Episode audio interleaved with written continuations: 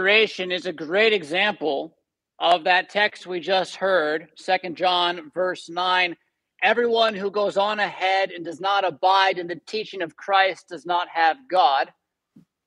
I'm not saying that Peter doesn't have God forever, but when he sees this marvelous metamorphosis of Christ, when he watches this normal man, or so it would appear, shine like the sun, revealing all that glory that was in the burning bush before Moses so long ago, and he sees Moses and Elijah there, he recognizes Moses was the great prophet of the Old Testament, and Elijah, like him, the great prophet who followed him. No one else ever did what Elijah really did. He says, let's set up these three tents, these three places where everybody can come and listen to you three great prophets teach. And that's when God the Father gets involved. It is not often that God the Father will speak apart from Jesus Christ. In fact, you might have thought before today that the burning bush was God the Father, but it's not. It's very clear. It's the angel of the Lord. That's Jesus before he's got flesh. God the Father rarely, if ever, lets anything come other than through the angel of the Lord and then his one son, Jesus Christ. And that's the point of 2 John. But at this moment, and that is baptism, very few moments, you hear this voice that's not Jesus and not the Spirit speaking. He gets involved to make sure that Peter and James and John know that one greater than Moses is here. One far surpassing Elijah is here. These are not three who are equals. This is one who is the greatest. So he says, this is my beloved son, and don't miss the commandment. Listen to him. Listen to him. That's what John, in his second letter, is concerned the church not forget to do. Again, I believe it's on page 1025. We're going to look through the entire letter today. It's so brief. I think we can get through all of it. And we'll leave 3 John for the late service with the longer sermon. So if you'd like to find that later, check out on YouTube, How to Read the Bible, 3 John Part 2. It should be the only one in the whole world. And you can find 2 John part 2, you can find that bit with 3 John included. But let's just start with verses 9 through 11 first here, though, okay? So again, he says this, that everyone who goes on ahead and does not abide in the teaching of Christ does not have God. This not only means that anyone who tries to say, there are many paths to heaven, there are many roads to God. All religions are ultimately true. He's saying, yes, indeed, they don't know what they're talking about. They don't have the true God at all. But he's also saying that anyone who says, I'm a Christian, but there's more than just Jesus. There's more about it. It's about you and what you can do and how you can grow and what you can achieve and how you should take risks and how you can prosper and how all this and that and this and that. Anyone who goes on ahead and leaves behind at the point of the New Testament is he is risen. Alleluia. If they leave that behind, they've left God behind. Is this to say that Christians only need the gospel? Is this to say that Christians no longer need to hear about the law? That is the commands of God, that we are to love our neighbors as ourselves? No, not at all. But it is to say that if you attempt to love your neighbor as yourself, apart from the reality that you can't do it, but Jesus already did it to you, well, then you're going to end up casting yourself into the fires of hell with great pride. Or perhaps despair. Those are twin sisters, pride and despair. Yes? The mystery of law and gospel is that the gospel, Jesus being risen from the dead on account of his justifying you, is the first power that exists to make you love the law. Up to that point, up to your knowledge that God has you and will never let you go, that he's bought you with the price, that you belong to him now, that he's adopted you as a child, so there is nothing to fear. Before that, all of the keeping of the commandments of God are selfish. Why do you try to love your neighbor? Why do you try to do good things? It's so you don't get in trouble. It's so that something bad doesn't happen to you. It's so you can get something good out of it. It's all about you. But the real law of love is not about you. That's why turning the other cheek and loving your enemy is so foreign to us by nature, because that won't work. If I try to actually serve my enemy in a good way, what will happen to me? I'll be hurt by that. So unless I have some greater foundation than this life to stand on, why would I ever think that makes sense?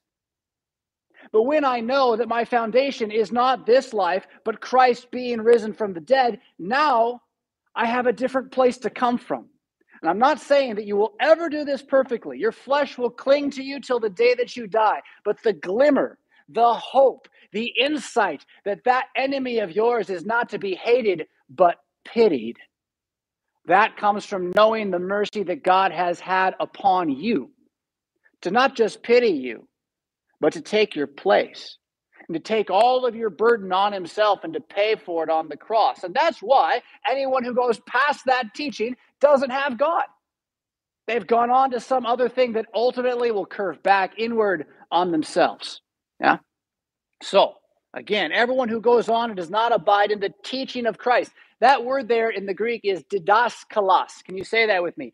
Didaskalos. It means teaching. Whenever you see, or doctrine, whenever you see someone call Jesus teacher, it can mean either rabbi or didaskalos. Those who call him rabbi, they don't believe in him. Those who call him didaskalos, you might think of Mary. Mary, the sister of Martha, who meets him out by the road when her brother Lazarus is dead. She calls him teacher. She means, I trust you. She means your words are true. And so John is not only saying, remember who Jesus is, what Jesus has done, what Jesus is coming to do, but as God the Father said from the cloud, listen to his words. Listen to his words. If you've picked up one of those Sons of Solomon packets back there, I know they're created for men, and we do have a Daughters of Wisdom one in the works. I really do hope we have it done by Easter. But if you pick it up and you look at the back, after those first 9 Psalms that we are trying to get as many Christian men to pray every day as possible, under the assumption that it can't hurt us, it can't do any bad to us if we're all praying the same Psalms together. If you want to do more, at the back, there's 2 other suggestions. One of them is that you would open up Psalm 119 every day. This psalm is so long that most people look at it and close the book without starting. It's just, I can't do it. It's way too long. And frankly, I kind of understand that. But it's also divided into a whole bunch of stanzas that are 8 verses long. And so what you could do is read 8 verses a day for about 24 days, I think it is, maybe 23 days, and then start over. 8 verses a day. And it creates a pattern for prayer in your life month to month to month that establishes you in the Word of God. That's one of the suggestions. But the other suggestion is that you would do the same thing only with the red letters in the Gospels. That is, every day, just find the next thing Jesus says, one verse. Just find the next thing Jesus says and maybe write it on a card, maybe write a thought you had because of it on a card, and contemplate that for the day. Now, some days it's going to be a little strange, a little harder than others, but what you'll do is you will listen to Jesus. Right? There are movements out there that say red letters are the only letters we should listen to, and the rest of the Bible isn't true, and only listen to the red letters. That's a bunch of poppycock. That's a bunch of nonsense. But we shouldn't let that undo the fact that these are the actual words God in the flesh spoke when he was here, teaching us what is true. Yeah? And so when the Father says to listen to him, he means it. And if you do, I promise you, you will not go ahead or be lagging behind, but you will abide in the precious and everlasting words of life, the words of the God-man Jesus Christ. Abide in his teaching. It says in the rest of the verse, verse 9, whoever abides in the teaching has both the Father and the Son. This is where you can be confident that knowing who Jesus is, what he's done, and what he's coming again to do is enough. I get it. Every day and every week, I'm overwhelmed by all the stuff I think I need to do. Whether it's the small things in the house or the big dreams that I think I'm going to make happen, I look at them and they weigh me down. And I think it's too much. I can't possibly do it. But the thing that keeps me alive, the thing that gives me peace in the heart at the end of the day is remembering that I'm baptized into Jesus. And even if I don't bring to pass all of my dreams and goals, or even if I fail in this small moment today, that's not going to change how he sees me. He already has chosen me as a brother and as a son of the Father. And abiding in that thought, remaining in that truth, not letting anybody come and teach something different than that, is Christianity. It's not to say you don't want to know what baptism means, because that's how you're in Jesus. It's not to say that the Lord's Supper's teaching doesn't matter. That's how Jesus abides in you. But it is to say that the heartbeat of this entire thing is having no fear in the sight of the Almighty God as he pours out wrath on this planet, because you know you're going to walk through it as if through waves on dry ground. Abide in the teaching. You have the Father and the Son. If anyone comes to you and does not bring this teaching, do not receive him into your house or give him any greeting. Whew, that's pretty mean, don't you think? Can we Americans be so inhospitable ever? I'm not so sure we can be. What's he getting at here? Is he saying that if your neighbor, who's a desperate pagan, says hello over the backyard fence, you're supposed to turn your back on him? No. It's saying if a pastor or a Christian who wants to purport to be a great and wise Christian begins to say things that are different than what Jesus said, it's time to break ties with that person. You don't want to hold them close. You don't want to trust them. Yes? You don't want to let them be the leaven that leavens your lump. In fact, to participate with them is to become one with them. Now, where should you most desperately apply this? To me. This is about how you listen to me. And if you catch me saying something some week that leaves you thinking, you got to save yourself, you need to grab me by the ear and say, Pastor, I get it, but you went too far. Tell me about Jesus. And I'll say, thank you. I'm sorry. I'll try harder. You see the point, though, yes? This is, again, a lost teaching in American Christianity. And it's a good thing, in a sense, amongst the Lutheran Church Missouri Synod. You respect your pastors. You see someone, you hear they're a pastor, and you show them a reverence for the office. That's not bad. But if they aren't actually teaching what the Bible says, it can be bad, because now they're desecrating the office and you won't confront them. When, as a body, as the flock, you do have not only that power, but that duty. And to turn your back, to not eat from his hand. Imagine again how the Lord's Supper works and this idea of close communion. You can see here why you don't want to commune with those who teach something that's gone ahead and left Christ behind. All right, so that's verses 9 through 11. Verses 12 through 13 show up, and they're very similar to the end of 3 John. He says, though I have much to write to you, I would rather not use paper and ink. Instead, I hope to come to you and talk face to face so that our joy may be complete. The children of your elect sister greet you. Kind of go backwards through that. The children of your elect sister. It seems like 2nd and 3rd John are a pair of letters sent by St. John, who is the overseer of at least 7 churches in Asia Minor, to one of these churches. And again, there were more of them in Asia Minor, not just the ones mentioned in the book of Revelation. And the concept of an elect sister is referring then to one of those congregations. He's saying, my congregation, or I'm still the pastor, still preaching every week, they all greet you. But he's also acknowledging that they're not so far away from each other, that he hopes to see him soon.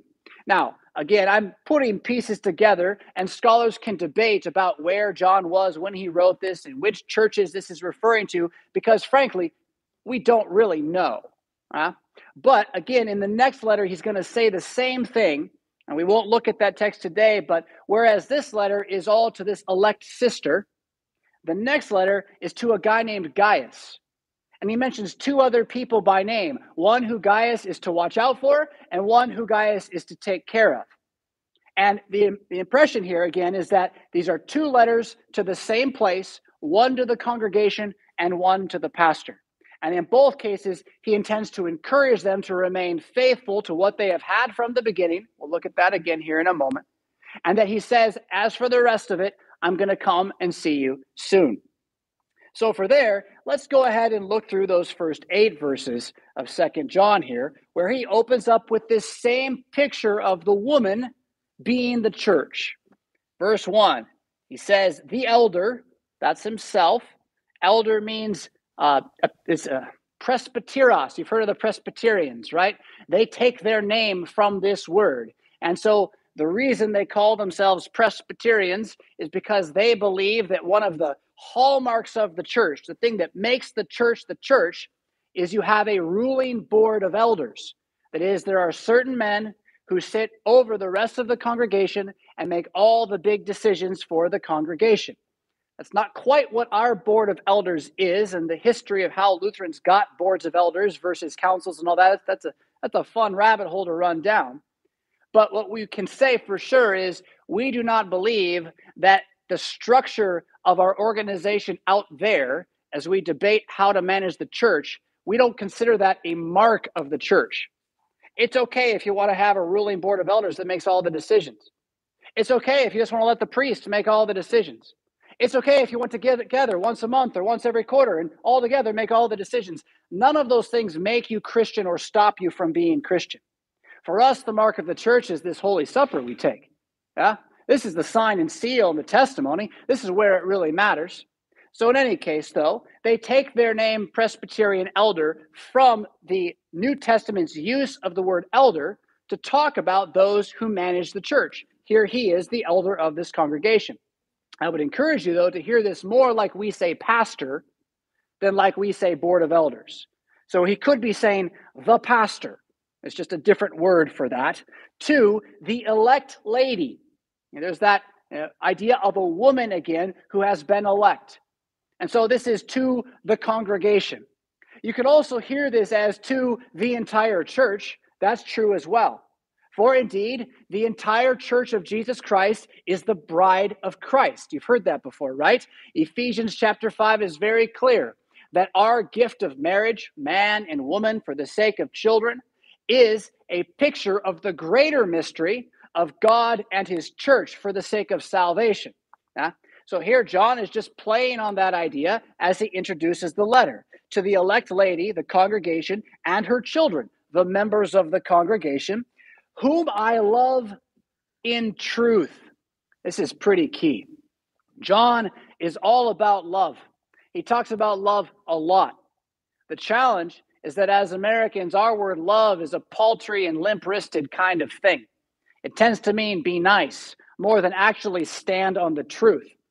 In fact, one of the great things that I mentioned in the Voice of the Shepherd this morning, there's an article that you can go read if you want to, but how certain evangelical leaders were used to basically make the evangelical church act like a state church, as a historical thing there, during this last 2 years. The big argument that they use, obey the state no matter what, is that's what love is. John doesn't think love is just being nice or just doing what you're told. Notice how close the word truth is to the word love. We live in a time when people want to set love against truth. And if you stand up and you say, this is true, people will say, that's not loving. And this goes way back in the last 2 years. You've heard it said, judge not, lest ye be judged. The moment you actually say something somebody might disagree with. You know how that's been used against us, even though those are Jesus' own words. And Jesus didn't mean, I'm not the way and the truth and the life. He meant rather we shouldn't think we have judgment in ourselves, but should judge rightly according to what his word says. So he says, I love you in the truth. And what I want you to see is how love and truth go hand in hand. They're two sides of one coin, and you can't have one without the other. And not only I, he says, but also all who know the truth. This connection between love and truth is going to continue through the entire letter. Verse 2, because of the truth that abides in us. Can you say Didaskalos again.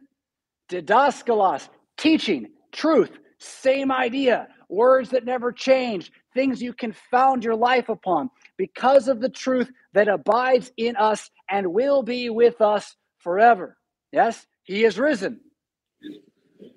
Alleluia. Christ has died.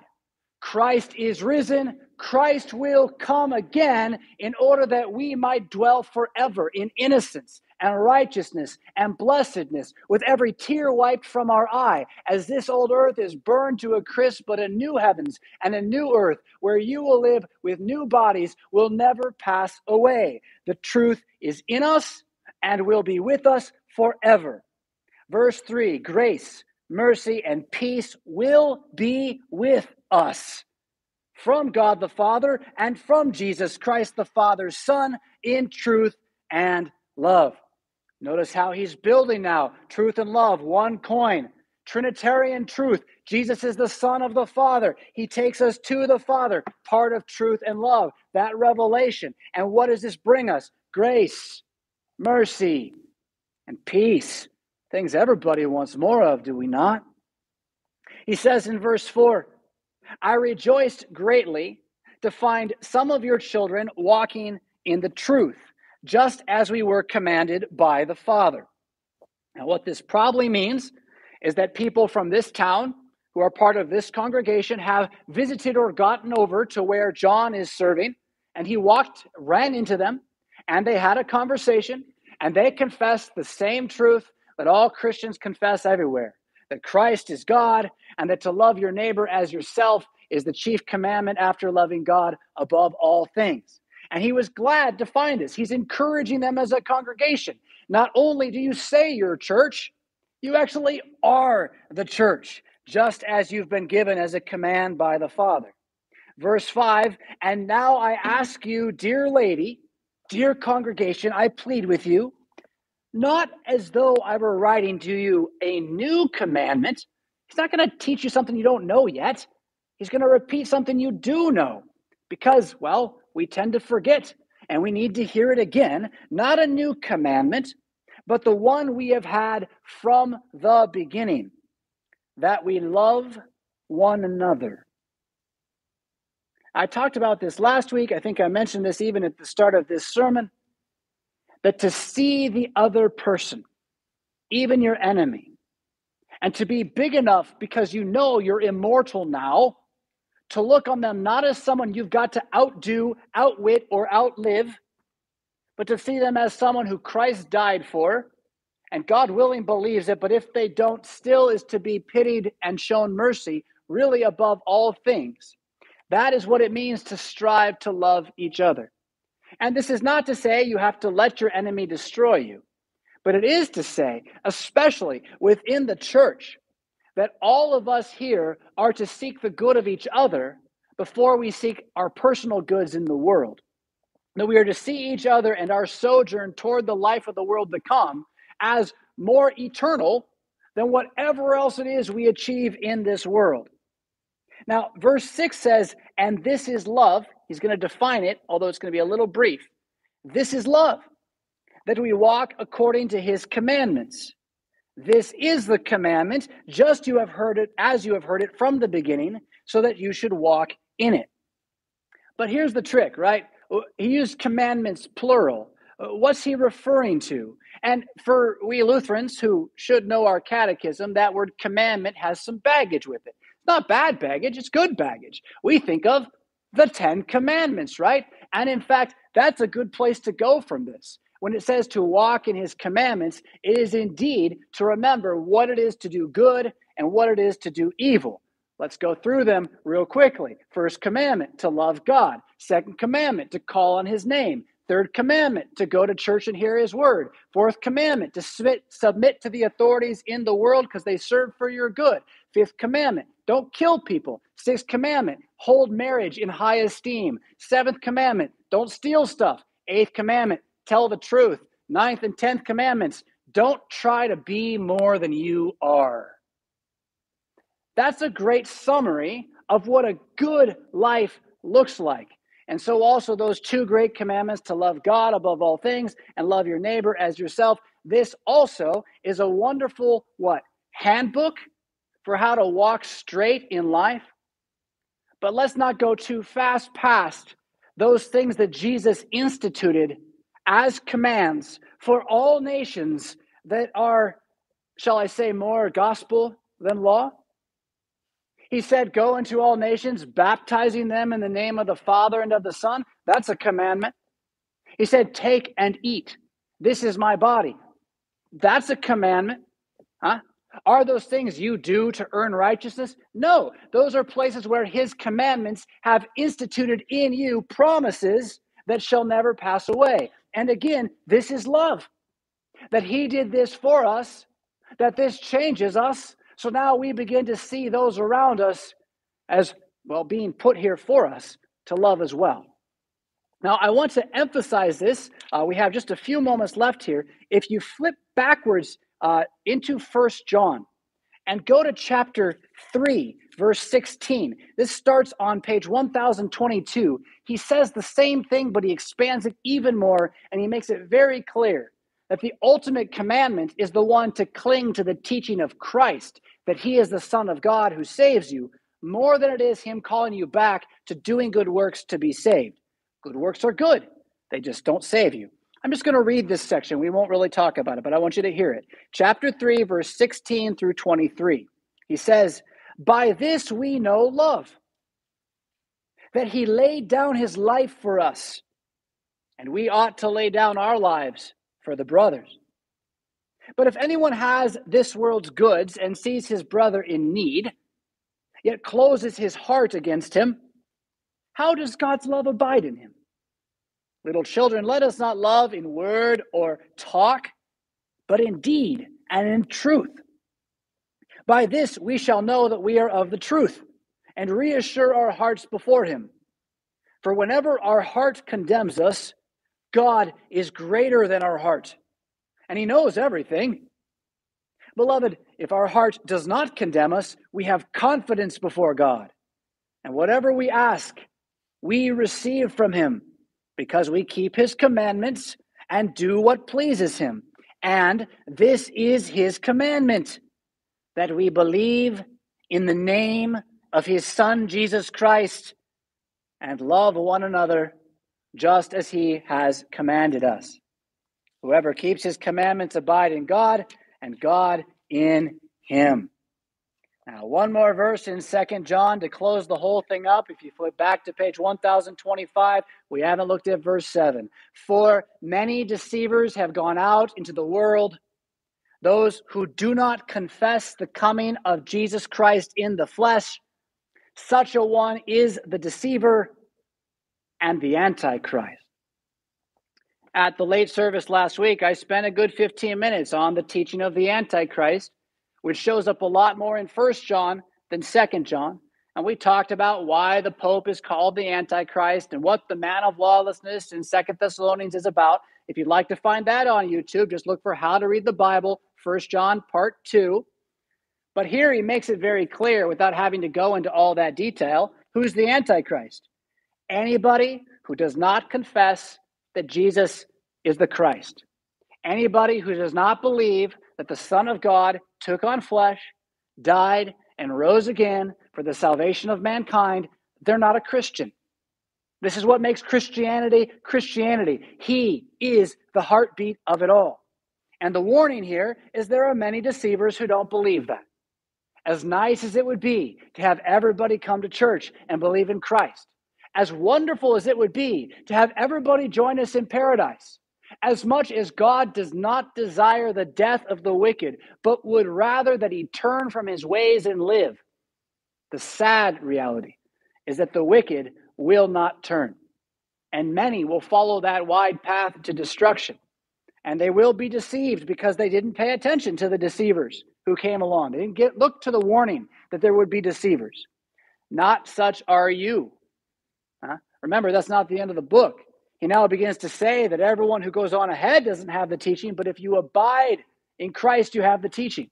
And again now, that is precisely why you're here. It's why you come week in and week out. It's why we have the Lord's Supper available every major service that we have, so that you may abide in the teaching that he is risen. Alleluia. And that until he comes again, when you eat this bread and drink from this cup, you proclaim his death and your being bound to him, abiding in him and he in you forever and ever. Amen. In the name